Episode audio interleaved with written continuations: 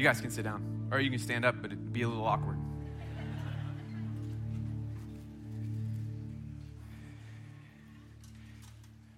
I'm already off script. We, we just sat and raised our hands. Lots of emotion was stirred, lots of affection was stirred in our heart. And, and we sang this song, You Make Me Brave.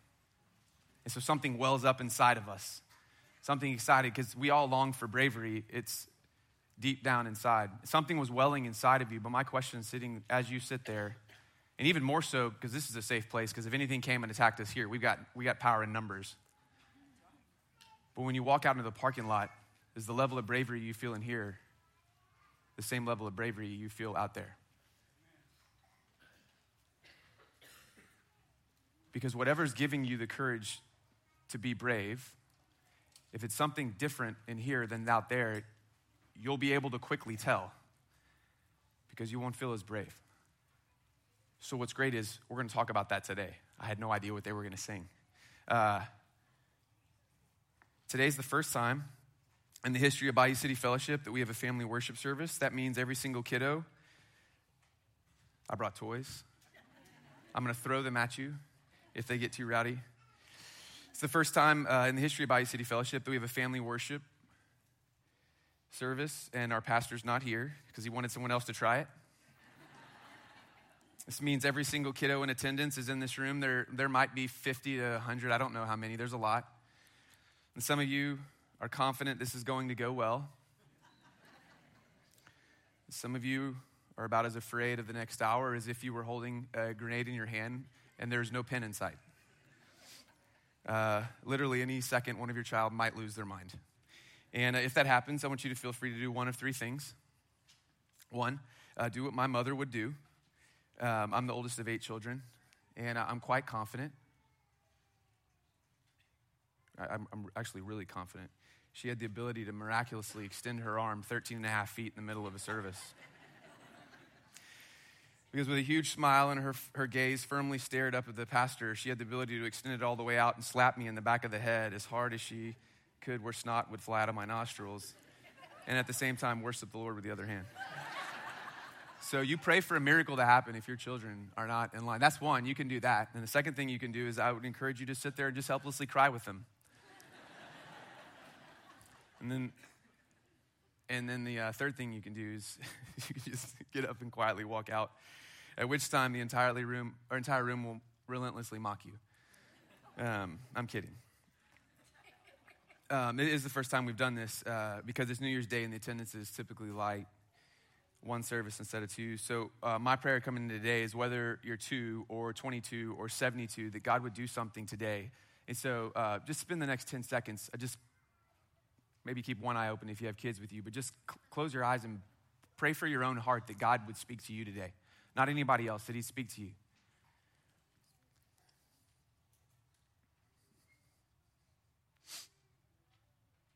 Um, my name is Les Stretch. I serve uh, as for a season as one of the 10 elders here at Bayou City Fellowship between the two campuses. And uh, our senior pastor, Curtis, uh, today is actually his birthday, and uh, he's on his way, drive back from Missouri um, uh, with his family. And so I'd have you guys go ahead and turn to Matthew 11 uh, as we gather around God's word.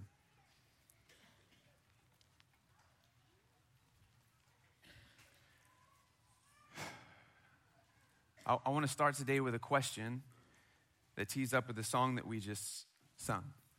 I want to start today with a question, and my question is this is as you sit where you are, is your burden easy and is your yoke light?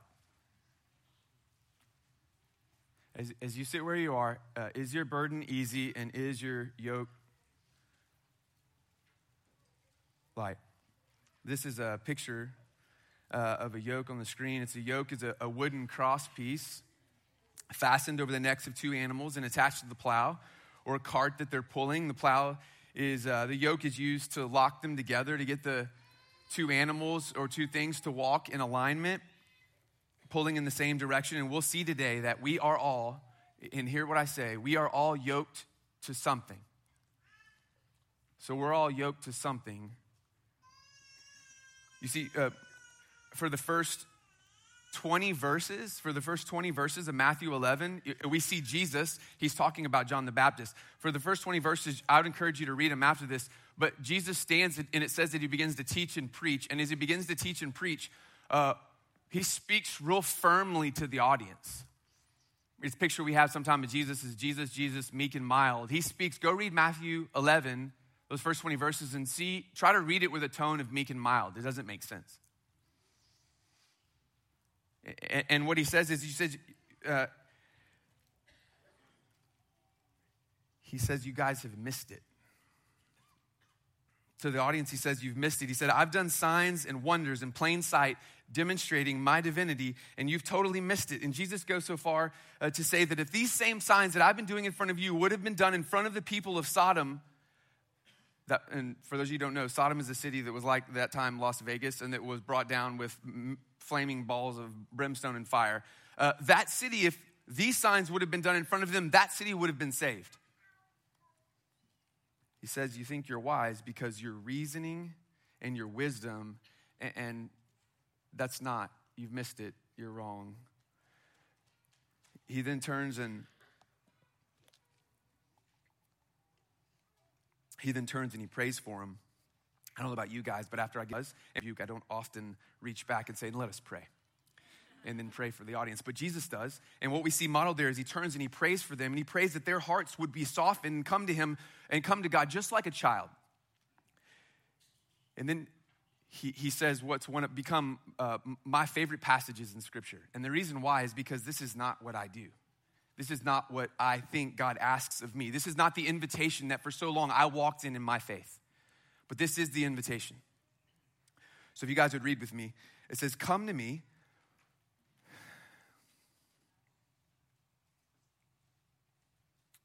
Come, come to me, all of you who are weary and burdened. As you sit where you are now under the sound of my voice, come to me, all who are weary and burdened, and uh, I'll give you rest. All of you take my yoke and learn from me because I'm gentle and humble in heart, and you will find rest for yourselves. For my yoke is easy and my burden is light. Now, there's, there's, a, um, there's a translation of, of this passage. Uh, there's, a, there's a translation of the Bible that's referred to as the message. I would, I would encourage you, I, I think of it more of as an interpretation of the Bible. The, uh, Eugene Peterson and a think tank of people got together and created this translation uh, called uh, the message that I like to call an interpretation of the Bible. The reason why is there's oftentimes that they sub out the word spirit for God. And I like a full picture of the Trinity. I believe that's evident in Scripture. And so, but what I love, what I love, what I absolutely love is Eugene Peterson's message translation of Matthew 11, 28 through 30. And I want you to sit there and just hear this is Jesus speaking to you and speaking to me. And he says, Are you tired? Are you worn out? Are you burned out on religion? Come to me, get away with me, and you'll recover your life. I'll show you how to take a real rest. Walk with me and work with me. Watch how I do it. Learn the unforced rhythms of grace. I won't lay anything heavy or ill fitting on you. Keep company with me, and you'll learn to live freely and lightly. And that's why I go back to the question that I asked is as you're here today, do you feel a yoke that is easy and a burden that's light? That's, that's the offer. That's the way it was designed to be. And as a Christian, as a Christ follower, when you're yoked to Jesus, light burden, easy yoke, would you say that this is a picture of the normal rhythm of Christ followers' lives? Would you say this is the normal rhythm of your life? If this is the offer, then why are so few feeling this way? The only way for us to really understand this invitation is by starting with the reason that we were created. If you and I were hanging out on your couch and we, it was just you and me, and we were sitting there, because in a room like this, we have a tendency to answer the question because we kind of know what we're supposed to say. If you were just sitting on your couch in your living room and I asked you why you believe you were created, how would you answer me? How would you answer that question? stop and think why you, were you created, but I'd ask you not to be the Bible answer man. What would you say the purpose you were created? Uh, I call it my first life. uh, right out of Baylor University, I went to work making uh, clothing for men, high end custom suits, meeting them in their office. They hate to shop, so we go there. A large majority of my clients, this is way past like a decade ago, uh, really old. A lot of my uh, clients were attorneys. There's a man named Jason, fifth year associate, fast track towards partner and as I'm sitting with him across from him, uh, it's right towards the beginning of this new year. And I look over his shoulder, like right here behind his wall, and there's this picture. There's a drawing on the wall right behind him. And on the, this drawing on the wall right behind him, there's uh, two little stick figures and one in the middle. And the one in the middle has a triangle. So I'm assuming that's a woman because she has yellow hair, right? Not blonde, it's yellow hair. And then on the same picture, there's some trees in the middle. And then on the left side of the picture, on the left side of the picture is a man because he's all he has is a, well he has a stick feet, and um, he's standing between two buildings. And I, I made comment. Um, it's prominently displayed. It's the only thing on the wall. And I said, "Hey, that is that a picture of your kids trying to make conversation pleasantries to start." And he turns around and looks, and this is the look that I get. And he begins to weep. I was a little bit uncomfortable because I didn't know him all that well. But at the same time, like I'm all in the middle of that. Like I see brokenhearted. I want to bind it up. I want to help. I want to get in the middle of that. And as I look at him, turned away, highly effective, all kinds of praise in the marketplace, I see this man turn back with me. He had a little bit of a reddish hair. He turns back to me with tears in his eyes. And he said, uh, My son had to draw this last week at school a picture of his family, and this is the picture that he gave me. He said, I've been telling him, I asked him why he drew our family like this, and he said, because, and he, his son had a big smile. He says, Daddy, you go to work and provide for our family every day. That's what you do. But in his son's mind, that's the picture of what family looked like.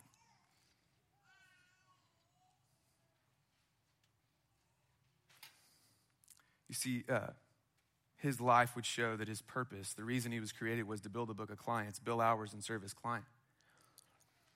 Those are not inherently bad things at all. In fact, we are created to go and pursue excellence in anything that we lay our hand to in Jesus' name. He yoked himself to providing, he yoked himself to providing for his family originally, and it turned into a blind pursuit of becoming a partner. And by it, it's not why he was created, and deep down inside, he knew it. And what I was left with was a pile of a man that the world would say was successful. But in a quiet place, as we sat there on his couch, me and him, he said, This is where I'm at, and I'm totally lost because all I know is this is what I want because it's what I'm yoked to. So I ask you, is your burden heavy and is your yoke light today? Paul told the Romans then, and he tells Jason and you and me now, he says, For although they knew God, they knew God. They didn't honor him as God or give thanks to him, but they became futile in their thinking and their foolish hearts were darkened. Claiming to be wise, they became fools. And how did they become foolish? Because they exchanged the glory of the immortal God for images resembling mortal man. They traded the glory of the immortal God for idols and images, and they yoked themselves to those images and those pursuits. And so maybe today you sit here and your life looks like you're yoked to service. It's your why. It's noble. Maybe you Life looks like you're yoked to beauty. I mean, you crush it in the gym, you weigh and measure your food, you secretly meet with a doctor for dermabrasion appointments, and somehow you're 72 and have zero wrinkles on your face. Maybe that's what you're yoked to. Maybe your life looks like you're yoked to the perfect picture of the perfect family, and your anger rages when anyone sees the broken picture of your perfect family. That's the first sign that you're yoked to that, right? When anger is responding, rather than saying, hey, we got to get in the middle of that and work it out because I'm more concerned about the outside because I'm yoked to it. It's my identity, it's where I find my worth. Maybe your yoke is to the pursuit of adventure, and every weekend uh, you smother yourself in Wyoming moose urine and go take on the outback of everywhere that you go. That's what you do every single week. That actually is uh, what hunters attempt. I would know, I don't ever go, but that's what I hear. Maybe you're yoked to be in the life of the party and you slay or whatever, hey. And, uh, and, and you want your name, it bothers you when your name's not at the center of everything, when it's not the attention of others. It bothers you because you're yoked to being the life of the party, or maybe you're yoked to success. You crave it. You wake up in the morning, you think about how to win, how to win, how to crush it. You have a goal. It's I'm going to win a hundred million dollars, and you blaze. You go to bed. You wake up, and you wake up with the weight of that on your shoulders because you're yoked to in some level of success, like my friend Jason. Maybe you're even yoked to doing. You yoked yourself to doing work that changes the world good things. And here's the tricky one for a long time for me. Uh, uh, maybe you're yoked to being just a good example. It's not inherently bad. Mature pursuit, and that leads to a weary and weary and tired place. Trying to be on all the time for everybody. Many of those things are terrible aspirations. See, Slay, and Wyoming urine moose. Many of them are good aspirations. Some of them are great aspirations, but every one of them will leave you weary over time. Every one of them will leave you burdened, and not one of them are the reason you were created. So the question is, why were you created? Hey, Michael, will you come up here, son?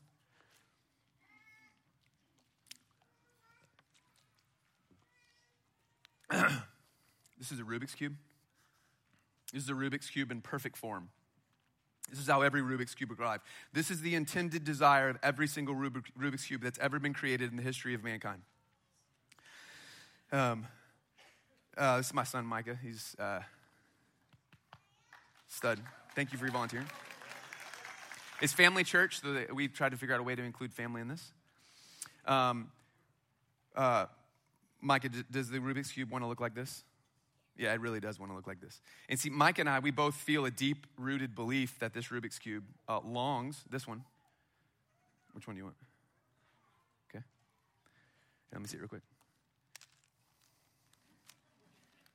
Do you want to do mine? We, we both long to order our Rubik's Cubes in a way that looks just like that. What's funny is all of them look similar, but not the exact same. But at the end of the day, everyone desires to look just like that, and it was created to look just like that. So we're going to see who wants it the most. I really have the desire to get it there very quickly, and so does Micah. And so uh, we will see who wants this the most, who feels. I feel a deep, yearning desire to crush you right now, Micah. And so, um, because in life, you will get crushed sometimes, son. It's family church, and we want to tell the truth in church, son. So, in the midst of all these people, I want you to feel the weight of what we will participate in. Who thinks Micah's going to win?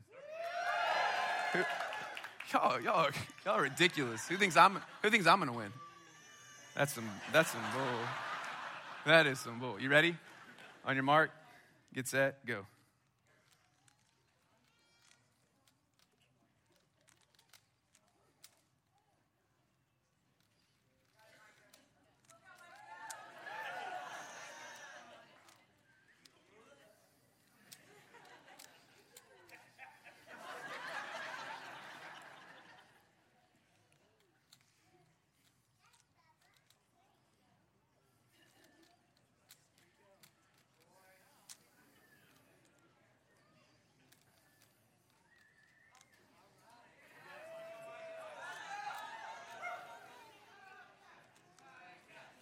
This y'all are ridiculous.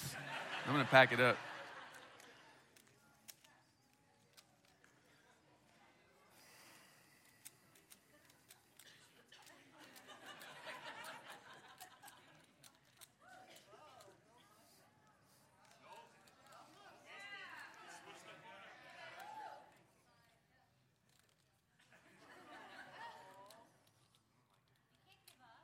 Oh, yeah, that's a bad example.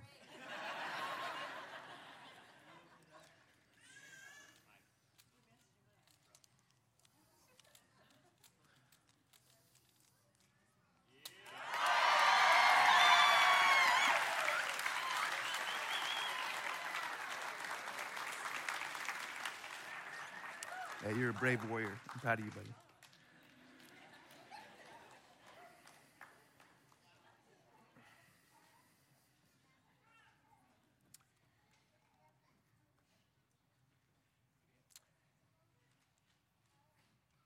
Uh, perfection is available, this broken state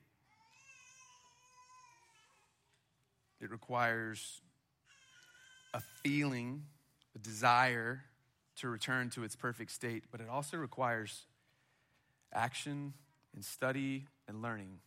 Mike has probably watched a YouTube video on the algorithm. You have to learn to use this at least 100 plus times. And he sat and paused and rewind and paused and rewind and paused and rewind. And he can do it in like 35 seconds, no matter how you give it to him. That time was like a minute and a half. It's a little bit of pressure, I'm sure. so it's the desire right? The longing, the feeling. And as we come here today, we all come here with a desire and the feeling and the want to. But what's funny is, as we see out in society, right? The Bible says that as we follow Christ on a consistent basis, our life will look like a city on a hill, separate and different. And what happens is we're born into this world and everyone is like this, right? Pursuing perfection in the garden, what we were created for somewhere along the way, no matter how much we desire, at some point there's action that we take. It's not just wanting and feeling a desire to obey, it's obeying.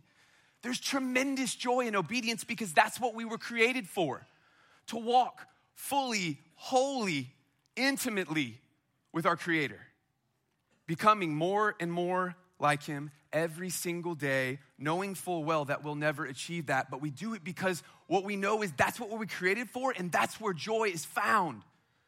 And the world doesn't preach that message. You see, me and every human being were created to look like this. Hold up.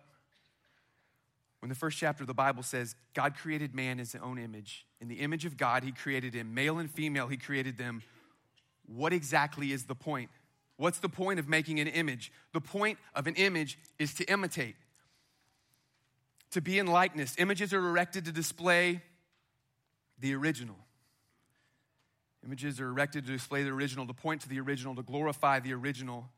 God made humans in his image so that the world would be filled with reflectors of God, images of God, seven billion. This is what it was intended seven billion statues of God walking in intimacy so that nobody would miss the point of creation. Unless you were stone blind. But here's the cool thing not only humans, also nature. Uh, why such a breathtaking world for us to live in? Why such a vast universe for God to create? Why did He do that? I read the other day, I can't verify that there are more stars in the universe than there are words and sounds that all humans of all time have ever spoken. Why did he do that?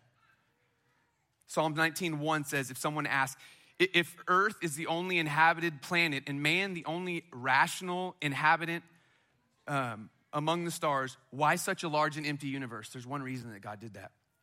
You know what the answer is? It's not about you. It's not about us. It's about God. And that's an understatement.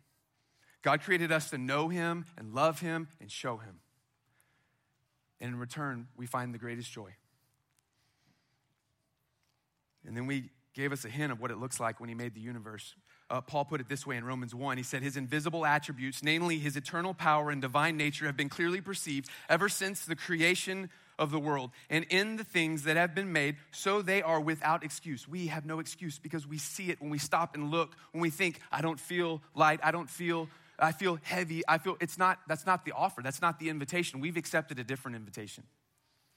The great tragedy of the universe is that while human beings were made to glorify God, we daily fall short of the purpose. And we exchange, like I said earlier, the glory of the immortal God for images resembling man, especially the man we see in the mirror every morning. We long for the joy of that person. And in the midst of that, we yoke up a big old heavy burden to go make it happen. So I ask the question again why did God create the universe for you and me? And here's the thing I'm going to read resounding through the whole Bible from eternity to eternity, like rolling thunder, is God created the world for his glory. And it's when we daily walk in this with our thoughts and with our steps that we feel a yoke that is easy and a burden is light. We were created for worship. So, if we were created for worship as we wrap up, if we were created to worship God, how do we do it? Because everybody that's in here is trying, and not many people raise their hand and say, Yeah, this is a normal routine for me to walk with a yoke that's easy and a burden is light. That's what I do. So, if we know that's what's expected, and the way we do that is we were created for worship, the question is, why, why are many of us, maybe we don't know what it looks like The way we worship God is by understanding the radical invitation to walk in fellowship with Him. You see, we were created to accept the invitation, that invitation. The invitation to come who are weary and burdened is radical because it's not what we expected. So here's what we expect. What we expect is something similar to what the scribe in Mark 12 asked Jesus about. In those times, scribes would spend time learning all of the commandments and then they would order all of the commandments in what they thought were most important. So he comes to Jesus and says, Jesus, I already know, I have all the commandments ordered. What I'm asking you is what's the most important one? Because I already know. He said, Love God with everything you have and love your neighbor as yourself. He asked Jesus, the greatest. Seems what you and I, too, often believe is the invitation of Jesus is to wake up and give it our all. We believe we have to serve better, give better, love better, do more, have more patience. And I don't know about you, but if I focus on all those things, I feel burdened and heavy. I feel burdened and heavy when I'm trying to do those things every single day. There's a weight that I'm picking up because in the midst of that, I have to do all of that all the time perfectly right. And what ends up happening? We disengage, it's too heavy. So, because of it, it's impossible. It, hear what I said it's impossible to do that without Him. It's a yoke of a life of perfection that you're, me, we're pulling alone. It was never intended to be that way. So, guess what? He made a way. He, he made a way, he sent Jesus. God sent Jesus. He's the way, He's the truth, He's the life. No man comes to God except through Him. He's perfect, and guess what? He didn't die and say, Hey, look what I did for you. He, he offered to walk with us and carry our burden for us. That's crazy. That's crazy. He needs nothing. And yet he comes back and says, Hey, right here, light burden, yoke up walk in daily with me. First John says a different way, 2, 1 through 6. But if anyone does sin, we have an advocate with Father God. It's Jesus Christ. We have an advocate before God on our behalf. And it says in verse 2, He's the propitiation for our sins. So if you've lost everything, hear this. He's the propitiation for our sins. So when we look at him and said, Hey, dad, uh, I want to walk with you, I want to be yoked with you, what ends up happening is he's the propitiation for our sins. What happens is we look up, and when God sees us, he sees Jesus. He sees, he sees Jesus as your substitute, right? He's the propitiation. He was put in place of you. So he made a way. So as we sit here and try all yoking up all of these good actions and serve more and do more, there's no light yoke, there's no easy burden. What it feels like is heavy. So, my question to you are you asking yourself consistently, Lord, what I desire is to walk in intimacy with you daily? Because what you promised me was a light and easy yoke. And I would have you go home and start praying, Lord, what does it look like for me to walk with you daily? I want to feel a light burden and easy yoke. I want to walk hand in hand with you. I want to trust you more. But the thing is, it doesn't make sense to us in our head because it doesn't require anything of us. The invitation for us is to be yoked. Hear this the invitation is to be yoked to the most fearless leader that's ever walked the planet. The most fearless leader that's ever walked the planet. That's the invitation of who to be yoked to. You think William Wallace was awesome? You're yoked to the most fearless leader in the history of the planet. And some of us aren't yoked to Jesus willingly because we have an inaccurate view of who he is. We have an inaccurate view of the power that's available to us through Him to accomplish things that you can't even imagine in His name, for His purpose, for His glory, not for our own name to be elevated.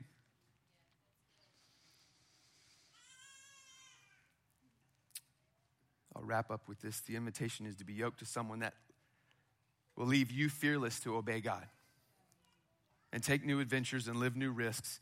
And the invitation is to come learn from him how to view your children, right? So, as our first family service, I don't know about you, but there are days, you guys pray for me. I know you're not like this, but there are days where I don't look at them as arrows in the hand of me as a warrior. I look at them as baseball sometimes. Uh, they're in the room, so I have to be careful, right? You, when they're not being radically obedient, my heart starts to well up and say, That's ridiculous. One, because you should obey, and two, you might be making me look bad. But when I look up at God and say, hey, what do you, I want to know like you do, right? He says, come walk with me, spend time with me, learn my ways. That's the invitation that's available as you walk with me. Learn my ways, learn the way that I think about you and your children.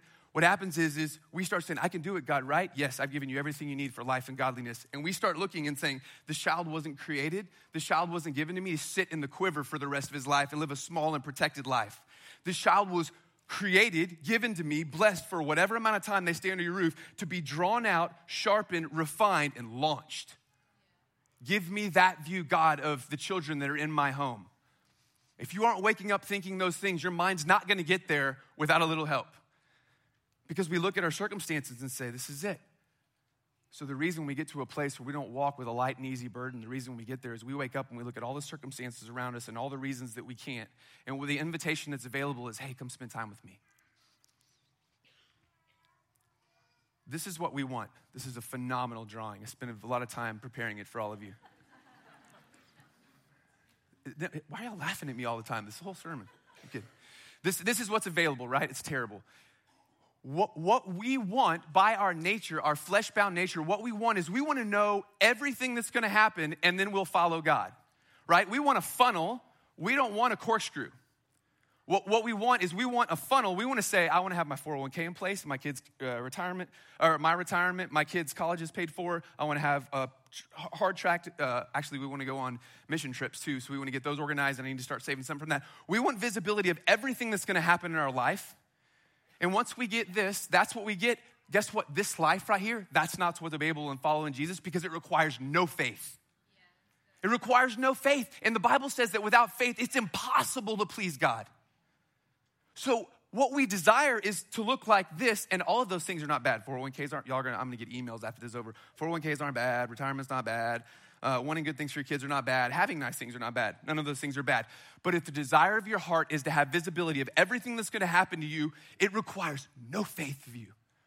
So the longing of your heart is not because you don't know him and what he wants to give you. Because what's available, the invitation that's available to walk freely and lightly, is to live a life where you have no idea what's going to happen, but you're yoked to the most fearless leader in the history of mankind. So when you approach something that you can't see around, you see no way out of because what you're not promised is easy circumstances. So about 10 years ago, I was diagnosed with an autoimmune disease and I had to take medicine every single day. Not many people in our life know that. It's not fun. The doctors say I'll have it forever and ever. My insides are attacking themselves forever and ever, and I take medicine every single morning. I'm rem- reminded of my illness. But you know what? We serve a creator that knows me, he loves me, and for whatever reason, he's working out something in my faith that couldn't have been worked out otherwise. And so if I don't go to a place, hey, dad, this is really tough on me, but I, am gonna give it back to you because I know you're doing working out something in my character and in my faith. What's available to us right now as we sit here is a life. If you're looking for this, you're in the wrong building. What's available to us today is as we approach things just like we always do, and we can't see around the corner, God's like, follow me, walk with me, spend time with me, know my ways. And you're like, perfect, I will. What's around the corner? It's not for you to know. That doesn't require any faith. Walk with me. Follow me around the corner. I will. How long do I have to go that around that corner before you tell me what's around it, where I can see anything? Less son, that's not what's available for you. I want you to trust me. I'm a good father, and I have a light yoke for you, and I'll never leave you, and I'll never forsake you. Okay, Dad, I'll follow. And what happens is we keep walking, and it gets really rough, and it gets really rough, and you're like, You're still with me, Dad? You're still with me, Dad? You're still with me, Dad? I'm there. And our confidence gets built up and we get more deeply rooted and we look like a tree planted by streams of living water. And then we approach another one and you go, I've been through this before. Watch, God, I know you'll never leave me and forsake me. I want every adventure you'll lay out in front of me. And I'll wrap up with this. Since my wife and I first got married, they said if you can make it through the first year of marriage, you can make it through anything. we got to the end of the first year of marriage and we thought, well, that was hard. It wasn't really, it was really easy. That was hard. But if that was the worst we have to face, we're going to have a great life together. Then somebody else continued to say, This is what society says. If you can make it through the first seven years, we're like, God, seven years is forever. We made it seven years and keep on chugging. Then we had kids. And they said, ah, if you can make it through the first six months, you can make it through anything. They scream, they yell, they cry, they poop, they, it's everything, it's terrible. Your life's, you're not gonna get any sleep. We're going, man, we need to stop, we're hanging out with the wrong people. and then it got to be if you make it through the first year, I mean, watch out, the terrible twos are coming. And so finally, Emily and I were like, we're not, we, we need to start, what, God, what do you have to say about this blessing that you gave us? Because we want to think like you do. We want to walk, hey, Dad, we want to think like you do. It's an arrow. Well, the, the impending one that we have is just wait till they become a teenager. And we're dead on in the middle of it. And what's been happening is my sweet uh, daughter is she's becoming a woman, and I love it, and it's amazing to watch. But there's this uh, uh, coming into their own and forming their own opinion and stiff arming and uh, it's this process that we have all gone through, but I'm seeing it. And the enemy would come in and say, Here it goes, just like everyone said. And we say, No, get behind me, Satan. No. Lord, what would you have to say to me? What does it look like? And so, what does it look like? It looks like living adventures, running after your daughter's hearts, running after their hearts. Because at the end, I don't know the outcome. None of us are promised the outcome, right? And anything that we lay our hands to, we just have to trust the Lord. And I want to be able to, at the end of 18 years, look back and say, I gave it my very best. That's all we can do. And then trust God to do everything else on the backside. So, for those of you with adult children, it's never too late. Start running after their heart right now. Your children's 46 and you've never talked to them in 10 years. Call them right now when you leave because that's what's brave and God desires that. Pick it up and call them on the way home. You'll feel more alive. You'll feel more alive in that moment than you felt in a very long time because you were created to live adventures and you were created to fight battles. We're, live, we're fighting the wrong battles and living the wrong adventures because we're yoked to the wrong thing. We're going to wrap up and pray. I'm so encouraged by you guys. I'm thankful for see what God's done in our church. And my encouragement to you is as you leave today, Lord, do I feel easy? Yo, do I feel a light burden? And it's not a constant, it's not a feel, it's hearing and obeying and trusting God that His ways are better than anything that's available in this world. Yes. Father, we come before you, hearts alive, soil tilled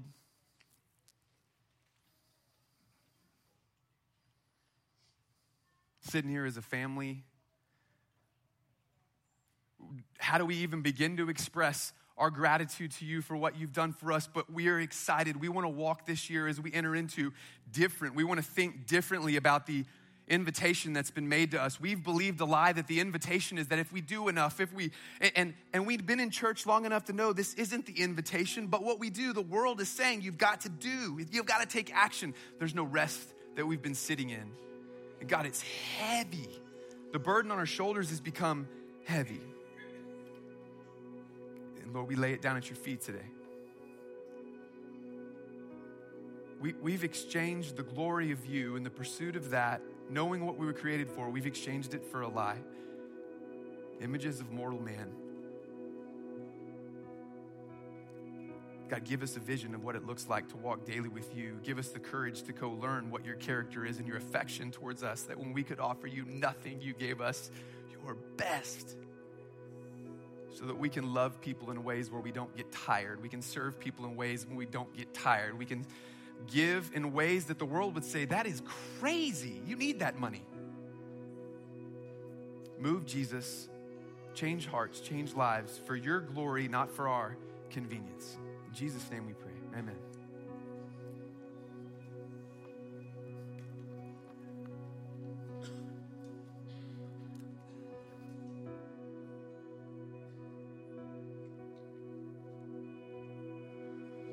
Church, we're going to enter into a, a time of prayer, uh, entering into this new year. Uh, I want to hope you guys intercede with you